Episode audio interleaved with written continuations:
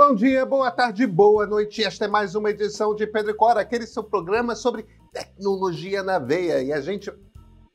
Pedro e Cora, toda terça-feira, toda quinta-feira no YouTube do Meio, ou então na sua plataforma favorita de podcast, ou então no site do Meio. Já visitou? A gente está lá, vai lá. E não é só a gente que está lá, tem um monte de coisa lá. www.canalmeio.com.br. Pedro e Cora, como vocês sabem, é sempre sobre tecnologia. A gente não fala de nenhum outro assunto que não tecnologia. Eu sou Pedro Dora, o meu lado está minha amicíssima Cora Rora. Hein? Cora, é de tecnologia que a gente vai falar? Eu acho que sim, não é não? Eu acho que sim. A gente vai falar de roteiristas comprando a briga errada. Vem.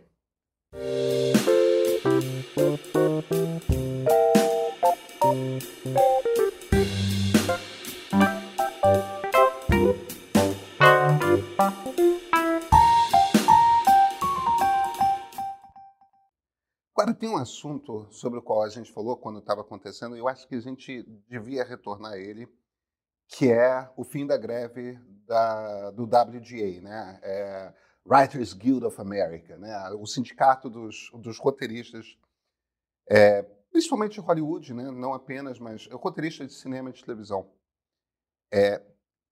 Tá todo mundo batendo um certo tambor de vitória. E o que eles dizem é que foi uma grande vitória. O Scott Galloway, que é um professor de marketing de Columbia, investidor e tal, que faz um podcast do qual eu gosto muito, chamado Pivot, com a Kara Swisher, nossa heroína do jornalismo. Aliás, eu acho que a Kara realmente é, hoje, a melhor pessoa jornalista de tecnologia do mundo. Mas o Scott tem um argumento que eu acho matador. Os caras perderam a greve. A coisa, eles entregaram as pontas. E o argumento dele é... Um é um argumento simples, o outro é um argumento um pouco mais complexo. O argumento simples é o seguinte. O que eles conseguiram, esse aumento de 5%, é um aumento abaixo da inflação. Sequer corrige a inflação. Quer dizer, eles não tiveram nenhum tipo de vitória real em termos de grana. Agora, ele entra numa coisa mais complexa, que é um argumento que passa por... Os roteiristas não entenderam qual é a briga que eles têm que entrar. O que é que ele diz? Os estúdios, tanto o estúdio que faz série quanto o estúdio que faz cinema, às vezes é o mesmo, às vezes não é, as produtoras e tudo mais, está todo mundo com... Apesar de você ter alguns CEOs que ganham salários trilionários, são todos negócios em crise. São todos negócios, você tem quem está melhor, tipo Disney, você tem quem está muito ruim, Fox, Universal, Paramount e tal. Está todo mundo ralando para sobreviver, para descobrir um modelo de negócio que se encaixa. O que o Scott Galloway diz é o seguinte, não, se você é um trabalhador, um operário de alguma coisa, mesmo que seja da palavra, e você quer fazer um ganho, você realmente quer ter algum tipo de impacto, melhorar a sua vida, você tem que ir contra quem tem dinheiro. Não adianta ir contra uma indústria que está em crise. Até porque, segundo ele, e ele argumenta e eu concordo com ele, os estúdios hoje são negócios pequenos, são negócios tímidos. O negócio mesmo, ainda mais se você está preocupado com inteligência artificial, é o Vale do Silício. Lá tem dinheiro. A sugestão que o Galloway faz é a seguinte, junta todo mundo, os roteiristas, os atores, os estúdios, os escritores, as editoras, de repente puxa a turma de música também, junta todo mundo. Aí vai para o mercado e diz o seguinte, a gente formou aqui a coalizão dos produtores de conteúdo intelectual. Então a parada é a seguinte, você quer treinar o seu algoritmo de inteligência artificial com todos os livros de todas essas editoras aqui, com todos os roteiros, com todas as imagens de todas essas séries, mas quer treinar com isso? A licença custa tanto. Aí cobra um preço de exclusividade super alto. OpenAI, Google, alguém vai comprar. Aí tem que pagar uma licença anual e essa licença é repartida, o valor dessa licença é repartida entre editoras, autores, produtoras, roteiristas. Tipo, você consultou coisa que foi usada, bola um mecanismo ali, tipo, que nem Spotify tem, tudo mais de... Ah, ouviu tantas vezes essa faixa, pinga um dinheiro ali, bota um mecanismo, bola um mecanismo. Se você quer extrair uma renda a partir do seu trabalho, faz isso, faz esse licenciamento e vende com exclusividade esse licenciamento. Quem não tiver a licença, processa todo mundo que tentar. Porque OpenAI e Google vão disputar para ter a tranquilidade de que, primeiro, vão ter material de qualidade para treinar os seus algoritmos de inteligência artificial, que você precisa de texto de qualidade para treinar um ChatGPT da vida, um Bard. Então, se você tem a licença, se você paga, para eles dá para pagar. E o argumento dos quatro, que eu acho que é matador, é você está indo... para a empresa de $1 trilhão. Você não está indo para a empresa que está tentando descobrir como que fica no azul. É isso mesmo. E aí, como é que você vê essa situação toda? Eu concordo bastante com essa visão. Eu tenho algumas dúvidas em relação a isso, porque há toda essa grita que essas máquinas treinam com o texto dos outros. Mas, como nós já discutimos, eu acho que todos nós treinamos com todos os outros. Sim. Quer dizer, a humanidade não nasceu ontem. Todo o nosso conhecimento coletivo vem de séculos de conhecimento, de literatura, de arte. Enfim, não dá para você traçar muito bem as margens ou os limites do que é copyrightável, do que não é copyrightável. Sabe, eu entendo que ele não propõe uma coisa que seja em relação ao copyright daquele livro. Ele propõe antes um pagamento a todo mundo que esteve envolvido naquela produção. Mas isso é um troço que tem que se... O George R. R. Martin está processando, né? Isso. E, enfim, eu não vejo que ele vá... que esse processo dele vai dar em qualquer lugar, porque... mas eu acho que em quantidade eles vão acabar... No fim das contas, o que eles estão tentando fazer é o sistema legal americano, né? Criar jurisprudência. Que é criar jurisprudência e tudo mais. E o Galloway estava falando... A turma da Atlantic fez uma reportagem, eu acho que a gente chegou a conversar sobre isso. Eles fizeram uma reportagem que descobriram um texto... Um arquivo sim. Gigantesco que estão os livros que treinaram várias dessas inteligências artificiais. O Galloway descobriu 1 ou 2 livros dele lá, e aí foi no ChatGPT testar, e o ChatGPT faz perguntas relacionadas ao livro do Scott Galloway e tal, e o ChatGPT responde com imensa precisão, ou seja, o ChatGPT foi treinado com o livro dele. E ele não entra naquela coisa assim, absurdo, estou sendo roubado no meu direito, tudo mais. Eu só acho o seguinte, não me incomoda, eu acho que a gente tem de tratar diferentemente a criação humana da criação de máquina. Criação humana, eu entendo que tanta coisa está acontecendo ali dentro do cérebro que... Sim, estamos sendo treinados com tudo que a gente lê. Mas a partir do momento que você está produzindo um produto que é um software que é treinado com aquilo que você produziu e ele seria inútil se não fosse aquilo que você produziu, eu acho que está no jogo, Cora. No fim das contas, é uma convenção que a gente tem que estabelecer. Eu acho que está certo. Acho que o caminho é esse, é uma compensação. É um pouco como o Google pagar por conteúdo jornalístico. No fundo, eu acho que, de uma certa maneira, estamos falando de coisas bastante parecidas, que é o que está acontecendo na Austrália, né? O o Google paga as empresas de mídia um X, é uma coisa como Spotify, por usar o material delas. Porque quando você dá uma busca no Google, o que você vai pegar é material jornalístico, que foi produzido pelas empresas, e hoje quem fica com o anúncio é o Google e não a empresa que produziu. Isso. Então, é uma forma de você redistribuir a renda. É uma forma também de as empresas terem menos poder.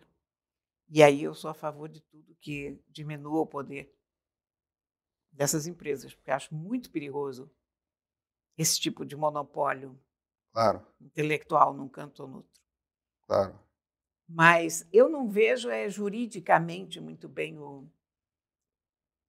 Olha, é uma coisa maravilhosa. Eu, se tivesse nascido 20 ou 30 anos mais tarde do que eu nasci, sabendo algumas coisas, sei lá, não sei o que teria, qual teria sido a chave necessária na minha cabeça, mas eu teria gostado muito de fazer direito, sabe? Direito nessas questões autorais, porque quando começaram aqueles processos lá contra o Napster, em primeiro lugar, se lembra do Napster? Claro que eu lembro do Napster. Foi assim o caso inaugural do copyright em internet, né? As pessoas trocando músicas e... Era um aplicativo que, em essência, você abria o Napster, aí você digitava Let It Be do Beatles, e o Napster procurava todo mundo que estava rodando o Napster, que tinha... Porque o Napster, você apontava o seu Napster para a sua pasta de músicas, de arquivos MP3. Então, quando você entrava, ele procurava todo mundo que tinha uma faixa chamada Let It Be na sua pasta de músicas. Exatamente. E a gente ainda escolhia qual era a qualidade, né? Escolhia a qualidade, escolhia a língua, né? Olha, eu nunca fui tão feliz em termos de música, porque eu descobri música de todos os cantos da Terra. Porque eram as bibliotecas individuais de cada um, e você podia ter um chatzinho com o dono.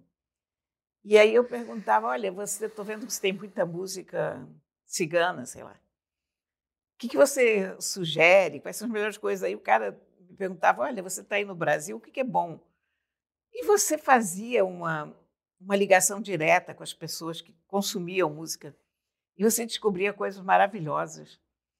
Foi uma bela época, mas, evidentemente, ali começou um processo. A indústria fonográfica americana foi em cima do Napster, tirou o Napster do ar, mas as batalhas legais travadas em torno disso foram as mais interessantes de todos os tempos. Foram. Eu acho que tem que... Eu acompanhei aquilo, olha, como se eu estivesse lendo Dostoiévski, sei lá.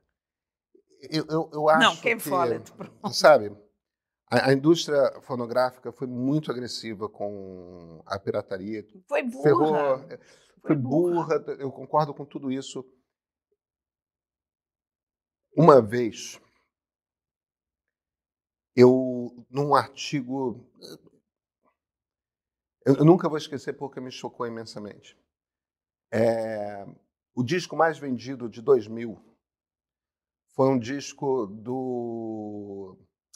dos New Kids on the Block, e vendeu, tipo, 25 milhões de cópias. O disco mais vendido, eu lembro de cor, o disco mais vendido de 1999, o 2000 foi New Kids on the Block, chamava Millennium, o disco. 20, 25 milhões de cópias. O disco mais vendido de 1999, do ano anterior, foi aquela remasterização digital de músicas dos Beatles. Eles começaram a remasterizar todos os discos dos Beatles, mas primeiro eles fizeram um disco chamado One, que eram os maiores sucessos remasterizados. Sim, depois começaram a soltar cada um dos discos. Tal. Mas o disco mais vendido foi aquele One dos Beatles, que era a primeira remasterização digital de músicas deles, e vendeu 20, 25 milhões de cópias. O disco mais vendido de 2001... é um disco de uma banda americana chamada Linkin Park. Ah, é verdade. Cora, não chegou a 9 milhões de cópias. É verdade. Agora que você falou no Linkin Park, me lembrei disso. Isso quer dizer que a indústria... E se você olha para trás, até os anos 70, O disco mais vendido do ano era sempre isso, 20 milhões de cópias, 25 milhões de cópias, às vezes 27. Quando chega ali de 2000 para 2001, você cair para um terço do tamanho da sua indústria, você tem uma máquina, você tem salários que você paga, você tem os adiantamentos que você pagou, sempre entrou aquela quantidade de dinheiro. E, de repente, tudo quanto é jovem do mundo para de comprar disco ao mesmo tempo. Porque é isso que aconteceu. Mas, olha, mas eles agiram com muita burrice e truculência. Eu entendo isso aí, mas, veja só, quando o Napster fechou, o que estava se discutindo era o seguinte, que todo mundo que estava no Napster topava assinar. Sei lá, 80 e muitos por cento topavam assinar. Assinariam, não me lembro mais qual era a quantia que a gente estava falando, acho que fosse $5 por mês. O problema é que a indústria estava acostumada com o modelo de disco e ela comparava os preços e ela achava que era pouco. E depois acabou, ela só atrasou esse momento da assinatura. Isso. E perdeu a ferramenta mais importante de conhecimento do seu público. Né? Eu concordo com você, eu acho que você está corretíssimo, eu acho que foi burra, foi isso, foi aquilo, aquilo outro, tudo mais. O problema é que a gente não pode esquecer que hoje, em 2023, eu acho que é bastante fácil falar isso, mas naquele momento, nenhuma indústria de nenhum setor tinha sido exposta a transformação radical do seu negócio por conta do advento do digital. Não, mas a indústria pornográfica foi a primeira. Você tinha um exemplo anterior que não era digital, mas a Motion Pictures Association of America, MPA, que queria barrar a venda dos videocassetes, lembra? Eu sei disso, mas percebe uma coisa. Também era uma coisa disruptiva, que você gravaria, você teria os vídeos. Mas a própria indústria fonográfica teve de lidar com fita cassete. E fita cassete era um troço muito mais dramático do que VHS. Porque fita cassete você podia fazer cópia direto do LP. Mas com quem que você estava lidando quando você era, sei lá, a Columbia Records, a Universal Records, e você tinha que lidar com VHS ou tinha que lidar com cassete? Você estava lidando com BASF, você estava lidando com Philips, você estava lidando com Sony, você estava... Era B2B. Eram grandes corporações americanas, asiáticas, europeias contra grandes corporações americanas, asiáticas, europeias. Quer dizer, não aí, de repente, tudo quanto é estudante universitário do mundo para de comprar disco. Prenderam uma dona de casa, lembra disso? Eu lembro. Foi processado em milhões de dólares. Foi uma coisa totalmente surreal. Surreal. Eu acho que erraram profundamente. Todo mundo que sofreu com a coisa depois, inclusive nós do jornalismo, porque desde então tantos negócios foram desmontados por completo pelo digital. Eu acho que ninguém mais foi burro como a indústria fonográfica, porque ela foi o bode expiatório. Ela foi precursora de burrice. Não o bode expiatório, mas o boi de piranha. Né? Que é aquele boi que os boiadeiros botam no rio cheio de piranha para... As piranhas atacam aquele boi para você passar com o resto da boiada e elas estarem distraídas. E funciona, parece. A indústria fonográfica fez tudo errado porque não tinha... É um bando de executivo arrogante, evidentemente, mas não tinha roteiro, não tinha script, como você acha. Não tinha. Eu acho que a inteligência artificial está indo um pouco por aí, porque a gente não sabe como lidar. É a coisa nova mais antiga que tem, né? Porque há 50 anos eu ouço falar de inteligência artificial. Quando eu comecei a escrever sobre tecnologia, se falava em inteligência artificial, já era uma coisa que... Bem, você não precisa ir há 50 anos. Só que nos primeiros 40 anos da inteligência artificial não aconteceu nada. Aí, de repente, Tadã! Machine Learning, aprendizado de máquina. A primeira implementação é de um cara chamado Arthur Samuel, que era um engenheiro da IBM, que escreveu um jogo de damas que aprendia e tinha um momento que se tornava imbatível. Ele ia aprendendo a cada partida que ele jogava. 1955. Pois é. Pois é. O problema é que eles não conseguiram avançar muito e fazer mais do que um jogo de damas até o Deep Blue vencer o Gary Kasparov, mas em 1997. Foi, bem depois. Mas mesmo em 1997, quando aconteceu esse milagre do Deep Blue, aliás, eu estava lá. Você assistiu? Assisti essa partida. Uau! Eu estava lá. Fui testemunha ocular da história, foi um choque, porque estava cheio de enxadristas ali para ver e, de repente, pá! Para a IBM convidar jornalistas, ela estava muito segura. Ela estava super segura, ela tinha certeza absoluta do que ia acontecer. Ele já sabia o que ia acontecer. Mas, é claro, aquilo vinha sendo anunciado, né? Uhum. Não tem jeito. Mas o silêncio, na sala, sabe? E foi muito rápido. Foi uma partida assim, eu me lembro desse choque. Sabemos exatamente o que ia acontecer. Mas, enfim. O problema é que, ainda assim, de lá para cá, se passaram muitos anos, porque ali você achava, agora o mundo vai mudar. O computador ganhou. Nada aconteceu. Não, o passo seguinte da inteligência artificial foi a Amazon começar a recomendar livro. Pois é, mas essas coisas a gente não percebe como inteligência artificial, né? A gente estava atento para a inteligência artificial ali, no Deep Blue, mas depois os grandes progressos da inteligência artificial, a gente não percebe como progressos da inteligência artificial, a gente percebe como progressos do marketing, no caso da Amazon, com as recomendações. A gente percebe como progressos da fotografia, no Instagram, com os filtros. A gente percebe como progressos da indústria de smartphones. Né? A gente chama as assistentes digitais todas de progresso em reconhecimento de voz. Exatamente. Né? A gente não faz essa associação direta no nosso cérebro com a inteligência artificial. Para nós, inteligência artificial nunca mais falou inteligência artificial, até que aparece o ChatGPT.